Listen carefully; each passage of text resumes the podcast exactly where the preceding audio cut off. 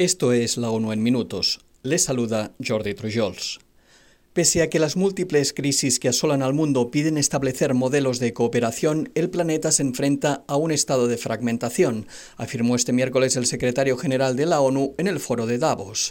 Durante un discurso especial sobre el estado del mundo, Antonio Guterres alertó que su presencia en el Foro Económico Mundial no servía para endurecer la magnitud de este reto ni el lamentable estado de nuestro mundo. No podemos enfrentarnos a los problemas a menos que los miremos directamente a los ojos.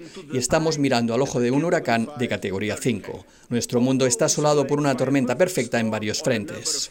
El titular de la ONU incluyó en un conjunto de retos interconectados que se acumulan como un choque en cadena de coches, la recesión que asola diversas partes del mundo, a los efectos persistentes de la pandemia del COVID-19, al abismo climático y los conflictos, especialmente la invasión rusa de Ucrania. Añadió que nos enfrentamos a los niveles más graves de división geopolítica y desconfianza en generaciones, y puso como ejemplo la división este-oeste en la que se corre el riesgo de la separación de las dos mayores economías del mundo. Para superar todas estas divisiones, propuso reformar e implantar la equidad en el sistema financiero mundial y restablecer las actuaciones climáticas, entre otras acciones. El coordinador especial para el proceso de paz en Oriente Medio indicó hoy ante el Consejo de Seguridad que persiste un peligroso ciclo de violencia sobre el terreno entre Israel y Palestina.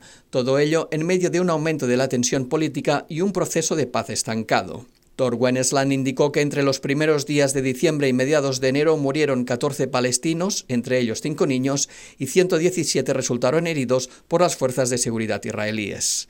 Citando a fuentes israelíes, Gwensland explicó que en el mismo periodo fallecieron 5 civiles israelíes, entre ellos 3 mujeres, y que 4 miembros de las fuerzas de seguridad resultaron heridos.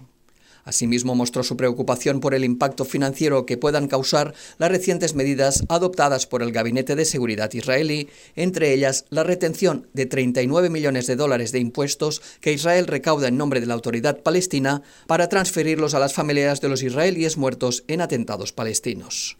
Las autoridades de Israel adoptaron esta acción en respuesta a la adopción de una resolución de la Asamblea General de la ONU que incluía una petición a la Corte Internacional de Justicia para que emitiera una opinión consultiva en relación con la ocupación israelí del territorio palestino.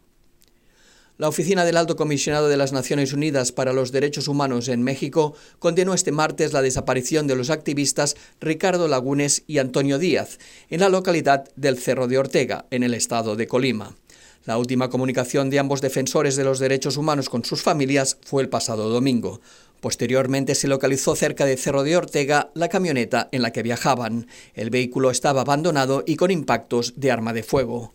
El representante en México de la Oficina del Alto Comisionado, Guillermo Fernández Maldonado, calificó la desaparición de terrible y alarmante y recordó que la defensa de los derechos humanos en el país es una labor absolutamente primordial que debe ser protegida. Fernández Maldonado añadió que al menos uno de los defensores contaba con medidas de protección del Estado que no lograron impedir su desaparición.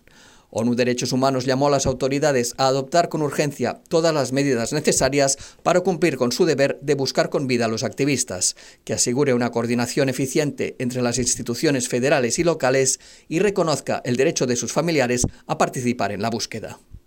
Frente al actual conjunto de crisis a las que se enfrenta la región, un crecimiento económico desacelerado y el retroceso de varios indicadores sociales, es necesario reforzar la institucionalidad de los estados y orientarla hacia un nuevo servicio público.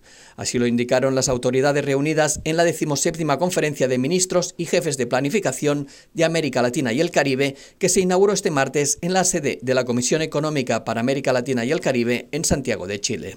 Entre los objetivos del nuevo servicio público se busca centrar la acción en las personas, construir ciudadanía en los territorios, buscar como objetivo el interés público y replantear su relación con los actores del desarrollo.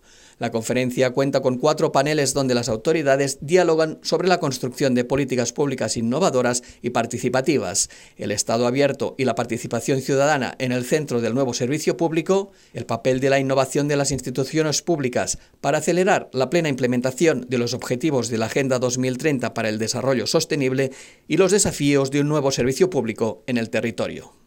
Y hasta aquí las noticias más destacadas de las Naciones Unidas.